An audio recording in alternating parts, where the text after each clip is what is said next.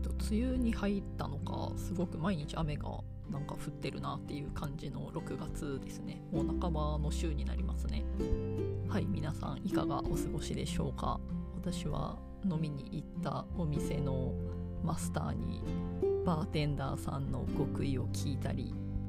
最近4月から法律が変わってヘルメットを自転車でもかぶるようになったんですけど自転車でコーヒーを飲みに行った先のマスターに「バイク何乗ってるの?」って聞かれたりとかあと自分がやってるイベントに来てくれたお客さんと昔のコーヒー業界の話をしたりとか、まあ、聞いたりって感じですね。あと料理を作りに行った先のお客さんにあのレシピの来歴みたいなことを聞かれて話したりとかなんかそんな感じであのすごいこうやってきたこととかやってることとかがバラバラな人たちとお話をする機会があって楽しいなっていうふうに思っております。で今日はですねあのそういった時間を過ごしていて自分が何をそこでもらってるのかっていうことを考えたことがあったのでそれについてお話ししたいと思います。でこれあの自分のこれ最近自分が気づいたことだったんですけどなんかこう自分の関わる人のなんですかこう全体の多様性みたいなものが自分ってすごくこう必要なんだなっていうことにこの春ぐらいに気がついたことがあってちょっとあの何回かこちらでもちらっとお話ししたかもしれないんですけど意識してそういう風にしたつもりはなかったんですけどなんとなくこうまあコロナ以降ですかね会う人とかが限られていったりとかこう関わる業界みたいなものとかが、えーと、限られてくるとやっぱりこう見ている世界みたいなものがすごい狭くなっちゃうなっていうのをここまでちゃんと言語化はできなかったんですけどもどこかで感じていてで何と比べてそう思ってるのかなっていうところをちょっとこう深掘りして考えた時に気づいたことがあったのでちょっとそれを残しておきたいと思います。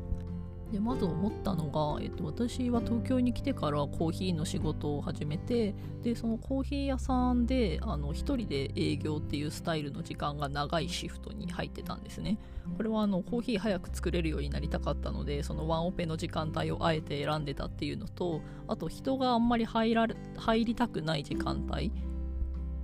まあ、具体的に言うと朝一番の朝一番早いシフトっていうのがみんながあんまり入ら入りたがらなかったのでそこが空いてるかつワンオペっていうので自分のニーズとお店のニーズが合ってたのでそこにずっとあの入って勤務していたんですけどもでその時やってることって、まあ、お客さんが来たらオーダーを受けてオーダーを作ってお出ししてっていうようなその、えーと、とお会計とあの実際のサービングっていうのをあのやるんですけども明らかにこうお店にこのスタッフ1人しかいないなみたいなのがやっぱりお客さんにも分かるんですよね。で私自身はあのお客さんとあの自分から話しかけて会話するみたいなことはあんまりしないタイプだったんですけど、まあ、これは理由があってあんまりこう求められてないことをしないように気をつけてたっていうのが自分の中でこうすごくあったからなんですけどこれ今もまあそうかな。でそもそもちょっと日本のその何ですかねそういったコーヒーショップみたいなところだけじゃなくてサービス業として全体としてなんかこう受ける印象がちょっと過剰かなっていうふうに私からは見えていたので、まあ、これはあんまりいい意味じゃなくてちょっとあのベタついてるというかもう少しこう距離感があった方がスマートなんじゃないかなっていうのは自分で思ってたところがあったので、まあ、そういう接し方を心がけていたことがあったんですね。でその中でもあのお客さん自身が積極的に話しかけてくれる場合っていうのがあってでこれはままあ何かっていうとお客さんが話したいことがあるっていう状態なんですよね。でその私が働いてたお店はその1人でやれるぐらいの仕事をすごくギリギリで組むっていうよりは、まあ、何かあった時に対応できるぐらいの余裕のあるような仕事の振り方がワンオペの時間帯はされていたのもあって、まあ、ちょっとお客さんの話聞いたりとかっていうのは暇な時間帯であればする余裕があったんですよね。でそういった時にそのお客さんが話してくれる内容とかをまあ聞くともなく聞くみたいなとこ時間帯があったんですけどすごいありがたかったのが話自体がすごい面白い方が多かったっていうのがありました。なんかそのコーヒーショップってやっぱりこういろんな人が気軽に来れる場なのでいろんな人が実際来るんですよね。で特に私が働いてたエリアは結構こう人種が混ざるようなエリアで日本人のお客さんよりもちょっとこう外国人のお客さんの方が若干多いみたいなお店だったのでなんか結構とにかくいろんなところから来てる人がいて日本語喋れる人もいれば英語しか喋れない人もいてでそういう人たちと何ですかねこう頑張ってコミュニケーション取るみたいななんかそういう仕事の仕方が楽しかったなっていうふうに思っててでそれをなんかこう思い出したっていうことがまずありました。その多様性が何で必要かって思った時にですね。でなんでかっていうとやっぱりそういうなんかいろんな人の話を聞く中にいろんな人の視点がシェアされてるっていうのがあると思うんですよね。でまあちょっといいか悪いかは置いといてなんですけど結構そのお客さんがあの自分の個人的な話をしてくれたりとかもしてでこっちは別にそれに対して意見もなければ思うこともそんなにないのでああそうなんですねっていう形で受け止めて聞いてるっていう状態なんですけどなんかそれをやればやるほどお客さんが勝手にというかまあすごい喋ってくるなみたいな。でもその喋ってくれる内容がすごい一方的に自分の話をしてるっていうよりは、まあ、自分の私にとっても学びがある内容だったのでなんかこうすごく嫌な話をずっと聞かされているっていうのとはもう全然質の違う時間でした。でそういうのを思い出した時にあのやっぱりこう自分ってその何か人の視点によって世界が広がることだったりとかそこからなんか自分が受け取ったものでこう自分の行動だったりとか考え方みたいなものを自由にしていくっていうのがすごくこうありがたがって捉えてるんだなっていうのを思って私そのお店で働いたの多分4年弱ぐらいなんですけど本当はなんかもうこれできるようになったらやめようみたいなラインがすごいあの明確にあってそれ自体は多分1年ぐらいでもあの習得できたなっていう感じだったんですけど結果的にそのプラス3年ぐらい長く働いてしまったのは、まあ、もちろんフルタイムではなかったんですけどなんかそういう多様性の中に自分を置いておきたかったからなのかなっていうのをあの思ったことが最近ありました。でさらになんですけどそこから深掘りしてなんで自分がそういったその多様性の中に自分を置いておくっていうことを重視するのかっていうことを考えた時にこれはやっぱりこう自分の生い立ちというかって言っても別に帰国子女とかじゃないないですよ。ただその大人になって20代の前半で海外に行っていろんな人がいる中でいろんなことを吸収したっていうその大人になってからの生い立ちの部分みたいなその20代の前半とか半ばぐらいまでっていうようなまあ私が勝手にそう思ってるだけなんですけどなんかそのぐらいの時期ってやっぱりこう右も左もわからないような中で自分がその何を信じたらいいのかとか何に従ったらいいのかみたいなことがやっぱり一切わからない状態だったと思うんですよね。でじゃあその答えをどういう風に出していくのかってなった時に自分の場合はやっぱり自分が知らない世界にもっと何かないかなっていう形でそこに答えを求めていって行動していったみたいなのが、まあ、自分のその行動履歴として時間としてはまあそんなに短くないんですけどその3年とかまあ4年とかなんですけど結構それが自分としては経験として大きかったなっていうのが今までずっとその自分の中でつながってることなんだなっていうのが思いました。まあ、多分以前どっかで自己連続性みたいな話をちょっとだけしたんですけどもなんか私自身はその今日の自分と明日の自分が別物っていう風に捉えたことはあんまりなくてなんか過去の自分からずっとつながってこれが自分が死ぬまでその未来の自分までつながってるよねみたいな考え方が割と強めなんですけどそういう自分の好みとその自己連続性みたいな考え方がすごいこうマッチしてるんだなっていうのを思ってなのでこう何かが起きていきなりすごく変わるみたいなことは基本的には信じていないです。なんですけど結構なんか今いろんなその媒体とかを見てるともうこれだけやればすぐ変われますみたいな文言とかも結構目にしたりとかするし、まあ、見てる分野がそういうのだからっていうのもあると思うんですけどでとにかくなんかお膳立てしすぎるというかあのずっとこう魚を与え続けるようなアプローチの仕方というか関わり方を目にすることが結構あってそれがやっぱりすごく気になるし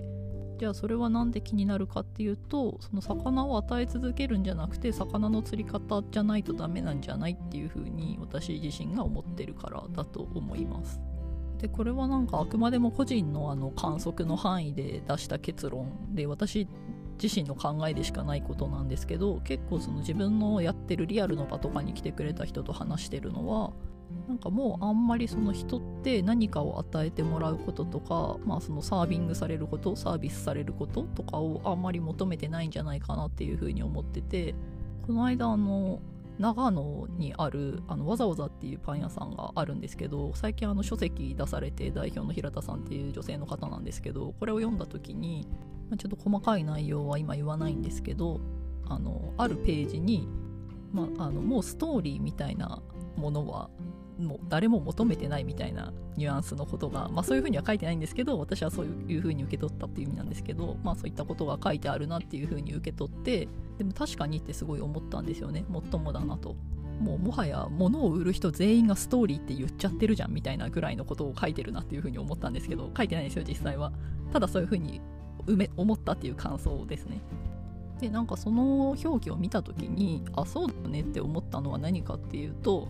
私から見えてるのはあの結構やっぱりこう与えられることに辟易としてるなっていうのがすごいこう人を見てて思うんですよ。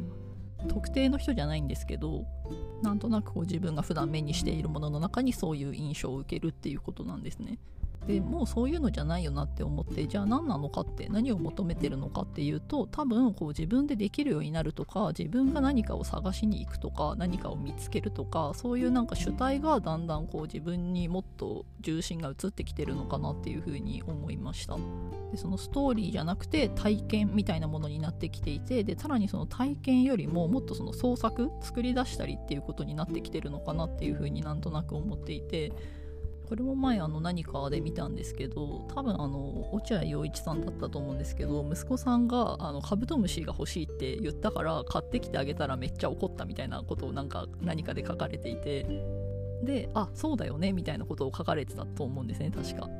でこれ何かっていうと物が欲しいんじゃないんですよねお子さんは。物が欲しいんじゃなくてそれを取りに行くっていう冒険がしたかったんじゃないかみたいなことが書かれててこれまさに大人もそうだなって思って出来上がったものが欲しいんじゃないんですよね自分で作ったりとか試行錯誤するっていうことが一番ミソでここをやりたいんだよねっていうのをなんか私も自分でイベントやったりとかイベントに来てくれる人と話したりとか、まあ、人が来ないイベントを自分が経験したりとかっていうのを含めてなんかそういう風に思うことが最近すごく多かったです。